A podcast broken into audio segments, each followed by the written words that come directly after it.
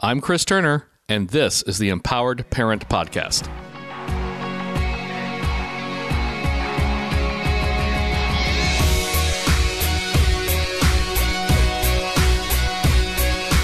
Greetings, listeners. Welcome to another episode of the Empowered Parent Podcast. Joining me, as always, are Ryan and Kayla North. Hi, guys. Hey, Chris. Christopher. We are also joined once again by our friend Allison Highton. Hi, Allison. Hey, Chris. So, I wanted us all to get together again to talk about expectations because there are so many places in our lives where unmet expectations get in the way of our connection with our kids. So, when we came home with our little girl, she, it was a difficult, I'll just say it was very difficult around meal times. Mm. And when Russ and I went to the Empower to Connect parent trainer course, we were sitting there and Ryan was talking about not making mealtime a struggle. Meanwhile, I'm elbowing my husband because dinners at our house were terrible. My little girl wanted to sit on my lap all the time, and my husband's trying to defend me to allow me to have some peace to eat. And so he's yelling at another kid to make sure they're not um, bouncing up on their seat. And we were just having rough meal times. We were not in agreement. And when Ryan said that, it was a game changer for us. We realized that our expectations of what dinner should be were not realistic, especially with a kid with sensory needs, especially with a kid from a hard place who really just wanted the comfort of mom. So I mm. had to make some sacrifices for a time we've come a long way from where we were then to where we are now. But the expectations that dinner is going to be a peaceful event really led to a difficult time connecting with our kids for sure. It was really hard. And now things are a lot better and a lot more peaceful at our dinner table. If only there had been a podcast episode about mealtime struggles that Russ and Allison could have listened to back then. I know. Too bad it only Conveniently. came out a week ago. I needed it four years ago. I'd like to apologize Thank you, Ryan. for nothing.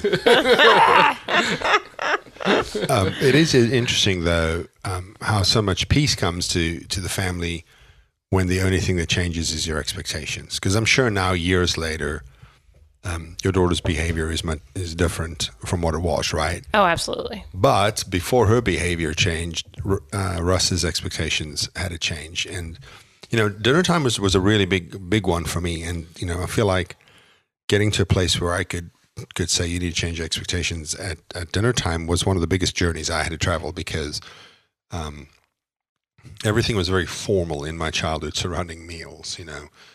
Um, and my, you know, when I th- every time one of my kids like stands and eats, I think how my my dear sweet grandmother could not handle that. I almost can't handle it. Yeah. Yeah.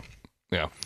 But but if you want to see change in behavior, you're going to have to change your expectations first. I think is is going to be a governing principle of the next 25 minutes here because you know we could we could go for hours about expectations. I had expectations of how children should be in swimming pools.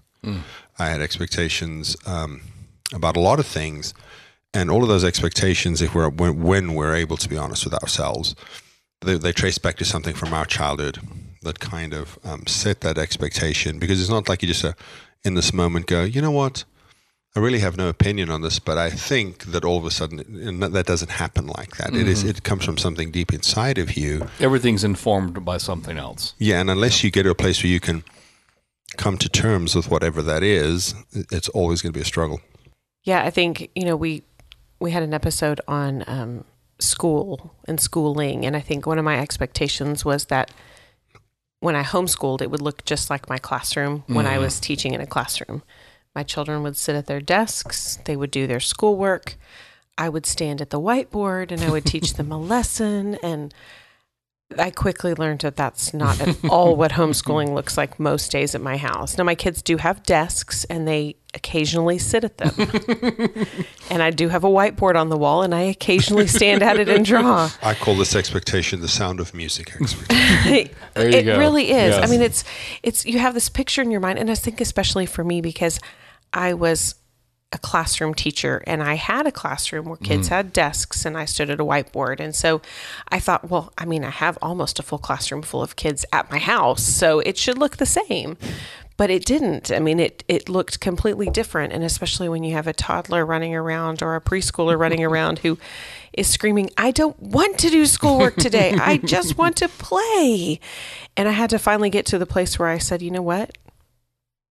I'm okay with her just playing. I don't have to have an activity for her that's educational in nature when she's 2 or 3 or 4 or 5 even." Because it's also kind of weird how kids learn through osmosis. They do. Like I mean, just by being around her siblings who are already doing the learning thing, she's gonna pick stuff up. Oh, and she has. She has. I have done very little schoolwork with Libby, who's mm. five. And just today, Allison was playing and she's like, Can you help me count this deck of cards? And she counted to 52. And I was like, I looked at her and I was like, I didn't know you could count like that. I was Usually really she gets impressed. tripped up. Yeah. But it's just, and we've done very little schoolwork, but she's gotten it. And so when I changed my expectations and I stopped fighting with her to stay in the room and to do this, and I stopped, you know, I had to I had to lower my expectations a little bit of what some of my kids were capable of giving me mm. and not base it on their age or what grade they should be in and kind of lower that expectation. I found that my days were so much more peaceful mm-hmm. and that I didn't fight with my kids all day long. And when we got to the end of the day, I didn't go, oh, we didn't get anything done I wanted to do. I just realized, hey, we got something done today. And I was okay with that. Right. And I had way better, I have way better days when I just remember that expectation. Yeah, you know, again, every time we have one of these stories, I always think to bring about the change we wanted to see, we had to change first. Right. Yeah. And so often we want the kids to change first, and we put all the pressure on them.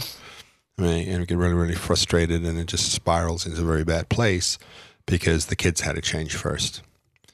And um, you know, I haven't done enough personal discovery as to why, why I feel that way. But it was a hard thing for me to realize that I had to be the adult and I had to lead the change, and I had to be an example, and I had to change my expectations if we want to see positive change in the family. Um, yeah, I don't really have much more to add to that, but it was really kind of you know when we got to that moment as parents, it was really a big, a big turning point for us. And I think that's a lesson that we really need to pass on to our kids, especially our older kids, because I know I've noticed one thing within our family. Our oldest and our youngest both play hockey. And the oldest is 14 and the youngest is 6 at the time of this recording. And we have a, a net and they have sticks and balls and stuff that they can play with in the driveway. And things always start out great between the two of them. But invariably, the six year old is going to come inside crying about something It sounds familiar. because brother was brother was mean to him because he was trying to do this, and apparently he wasn't doing it the way Big Big Brother thought he should be doing it. Yeah. And then I have to have you know first the calm down talk with the little one, and then the expectation talk Yeah, with the older one. Like you know, dude, you're 14. He's only six. You've been playing since you were five. He's only six. yeah. He also has been playing since he was five. he also has been playing since he was five. Right. It's a much shorter distance. So yeah. Great math lesson. So the go. things you're capable of, he's not capable of, and you need to adjust your expectations as to what he's able to do. Well, I'm I'm glad you mentioned the firstborn because um, you know, with the dynamic having a 15 year old and a five year old in the house and, and a bunch of people in between, um, helping him with his appropriate expectations. Um, like Libby was upset about something yesterday, and he was just like, "Just come downstairs." And I told him, "She's 5 She gets to be upset about that because she's she's just a baby and she's just five. And so he kind of rolled his eyes at me as he walked by me on down the stairs. But you know, that got me thinking about you know when he arrived. He arrived at almost four. Okay. And we are, we had one kid up until that point, and she was 18 months old. And so I have no idea what a, what what a four year old can do. Right? I got no idea. We hadn't yet discovered uh, Empower to Connect and TBRI, and that it was kind of after he came home. They were like, okay, we we need some help here.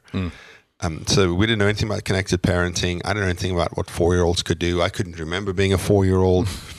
and here this this this guy shows up and um, and he can't ride. And so I'm like, well, four year olds should be able to ride a bicycle without training wheels. And so we take the training wheels off the bike, and I'm running behind him off the street, and I let go, and he falls. And I'm like, oh, it's okay, it's okay. We get up, let's go.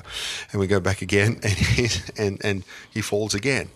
and and I, I guess he's trying to please me because he hangs in there all the time, and I'm like, okay, well, this is two tries to. I mean, we can try some more here. And the third time he does it, he falls, and his seat um, goes into his back. He actually ended up with like a bruise on his back from the, from falling, and then he didn't want to ride bicycle anymore.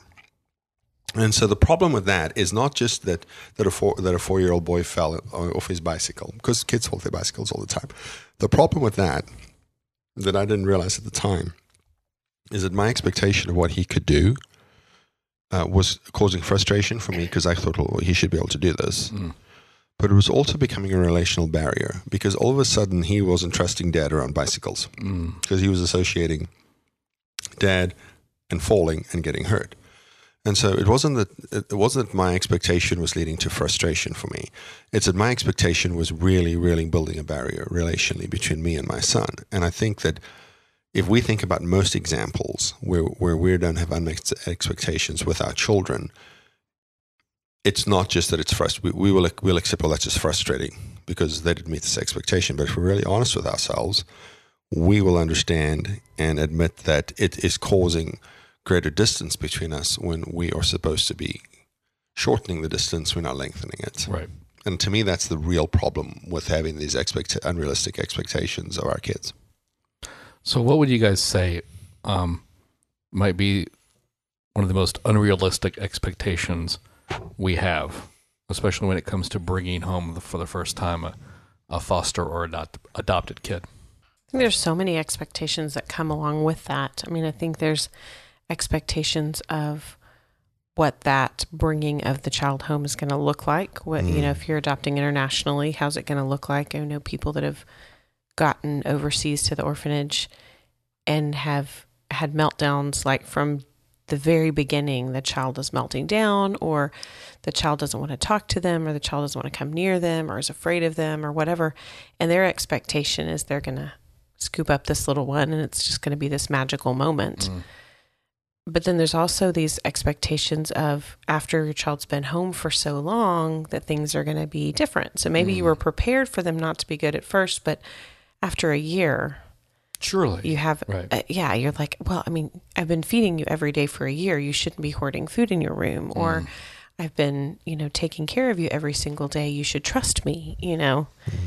And i think there's so many of those big big expectations that i i don't even think we consciously realize we have them mm-hmm. until they're unmet and we're wounded by it or we react to it. You're frustrated and you don't know why you're frustrated. Yes, Yeah, like Ryan was saying earlier, you have to figure out like, where's this expectation Yeah. and what's informed this expectation. And then- absolutely Yeah, for us, a big one was that I thought I could parent my adopted daughter the same as my bio kids. Mm. And I quickly learned that that was not going to work. yeah And Empowered to Connect saved our family for sure. You know, and another another one of those expectations that that I think we had was that if we could, um, if we could just change the child's address, and I know you know for for people, for some people that's changing the the country and giving them a U.S. zip code, but for some of them it's just changing their address in the city, like it was for us, and that they weren't in this volatile situation or this this situation where they, they were at, their safety was at risk or whatever the case may have been. Um, that there would be some commensurate level of of gratitude because we provided an a, an environment, a safe environment, and learning the difference between feeling safe and being safe. So the, a difference between uh, a safe environment and an environment that felt safety. Understanding that was like I mean, it was mind blowing for me. And there may be people who grasp that concept right away and think, well, why is, why is he so slow? but I really, I mean, that just really, um, it was hard for me because I was like, okay, your physical needs are being met, your emotional needs are being met, no one's hurting you. Why are things actually getting worse Mm. now? And it was just so frustrating because I had this expectation of, look, you're getting like three meals a day, snacks every two hours, um, your own bedroom. You're not your your your clothing is clean and hung up. you know, there are all these things, and then and there was no Like the behaviors didn't change in a positive way. And mm-hmm. I really had this expectation was okay, we've changed this person's environment, this little person's environment in a positive way. My expectation is that they would respond to that. Mm. And they and, and they didn't. And it's a very unrealistic expectation. A very unrealistic expectation, but one that I certainly didn't understand when our kids were smaller. Yeah. I can think of an unrealistic expectation my wife and I had that I don't think either one of us realized we had at the time was that uh, for our, our middle child, we were there in the delivery room when he was born. And we kind of had this expectation of, oh, we've had him since he was born. Yeah. We shouldn't have any of these, you know, connecting adjustment problems, uh, all these sorts of things. And uh, kind of like with Russ and Allison, things we learned going through Empowered to Connect training, we realized, oh, that's why these things are going on. Yeah, we we hadn't really considered prenatal stress, which was kind of stupid on our part since our biological kid had had prenatal Yeah. stress and a difficult birth, and uh, I think we've mentioned it before, but you know, our bio kid has three of the six markers of a kid from a hard place, and you know, we just kind of well, we, at the time we didn't know about those things. It's all you know, twenty twenty hindsight now. It all makes sense, but at the time we were just like, you know, we've had them since birth. Why are we having these issues? But once we you know learned of these things, of you know what he went through in the womb, the stress his mom was under, even if she had been you know taking care of herself in all the right ways, things were not necessarily going to be hunky dory for him, you know, in the womb, and that that's going to lead to those problems later on. So that was a big expectation that we had to let go of.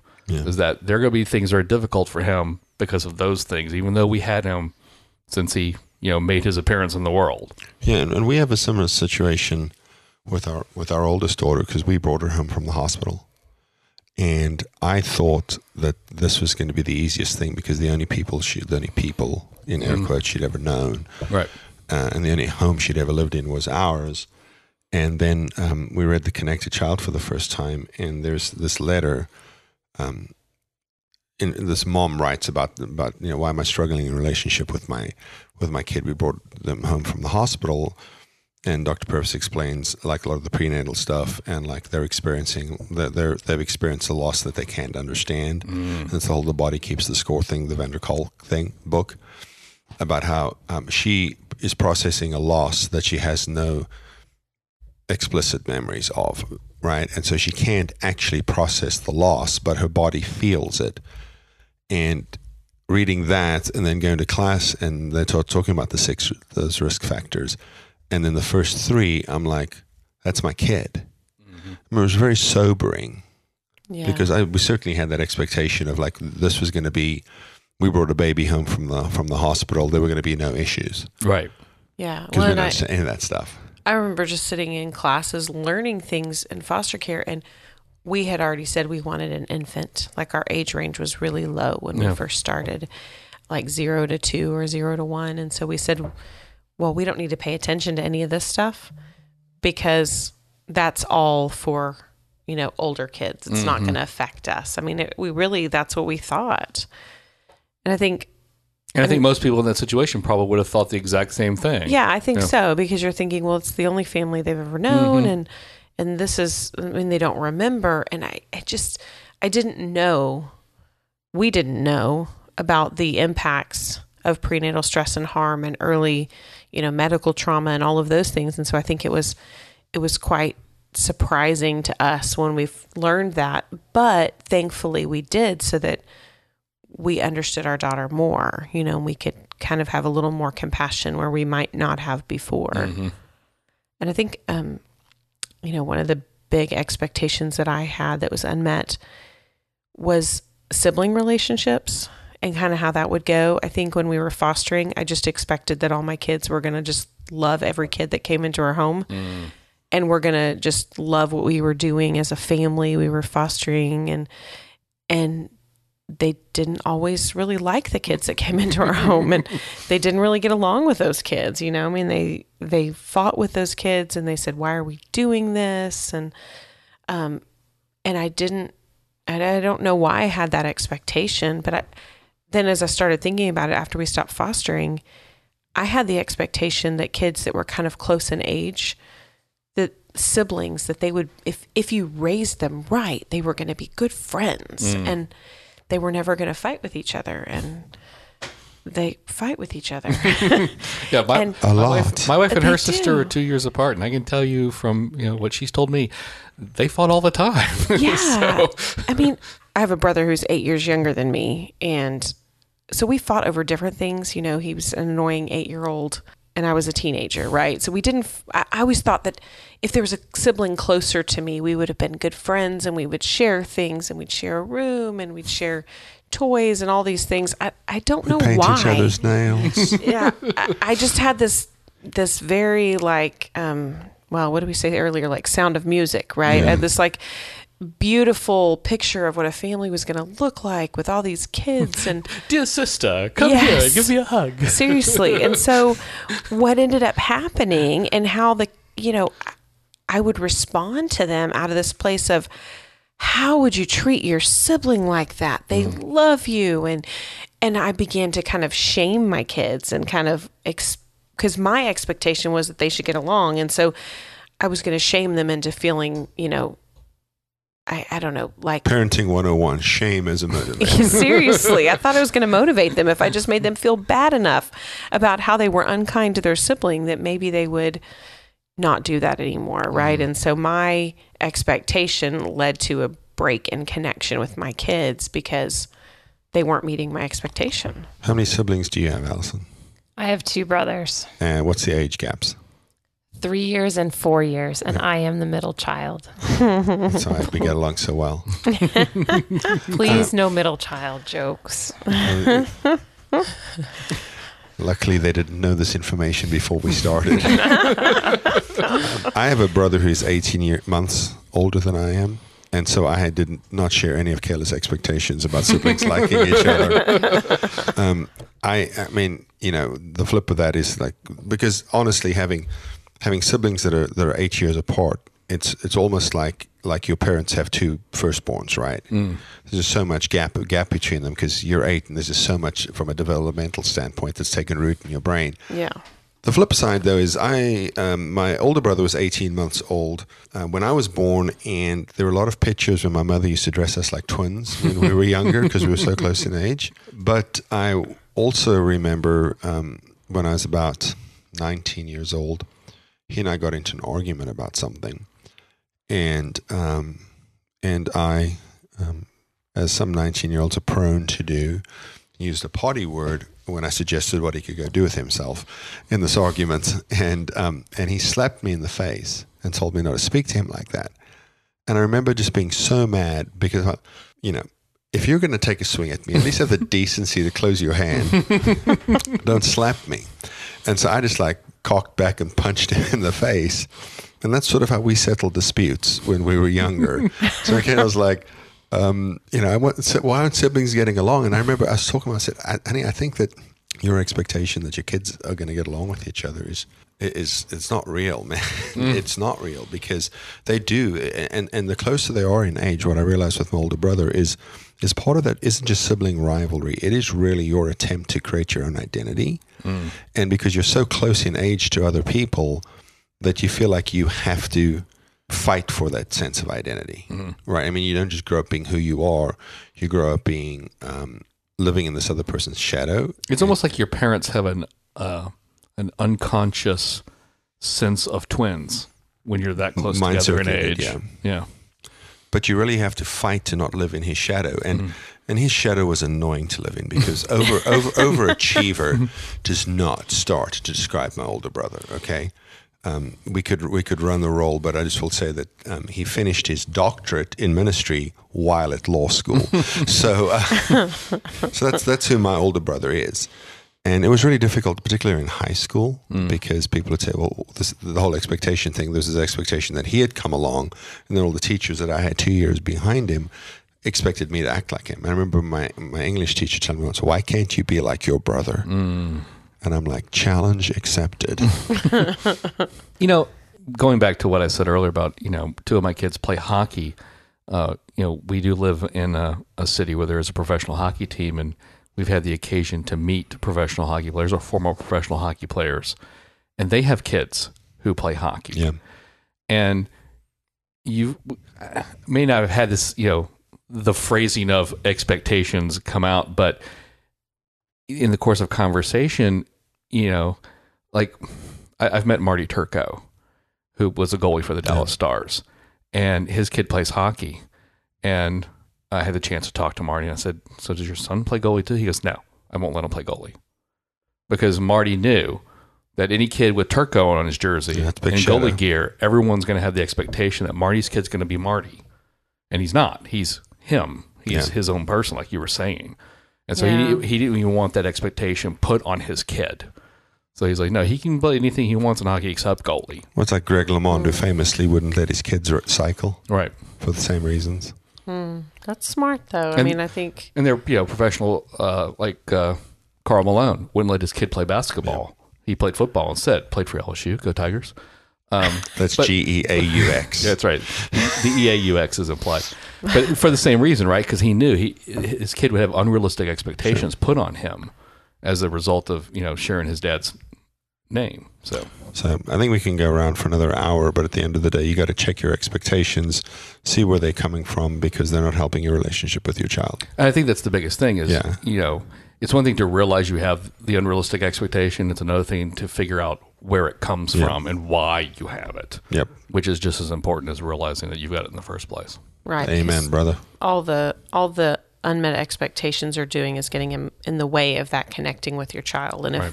again, if we keep that as our goal, then we say, okay, it's not that I. Sometimes expectations are good, right? I mean, there are good expectations to have, Mhm. and we're not saying you should never have any expectations. It's just if they're unrealistic, then they're just going to get in the way of connection. They just got to be developmentally appropriate. Yes.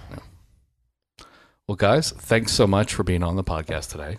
Thanks, Chris. Nice to be with you again. Allison, thank you so much for being on with us. Thanks for having me, Chris. If you guys have questions for us that you can squeeze into 280 characters that t- Twitter has so graciously given us these days, you can tweet them to us at One Big Happy Home.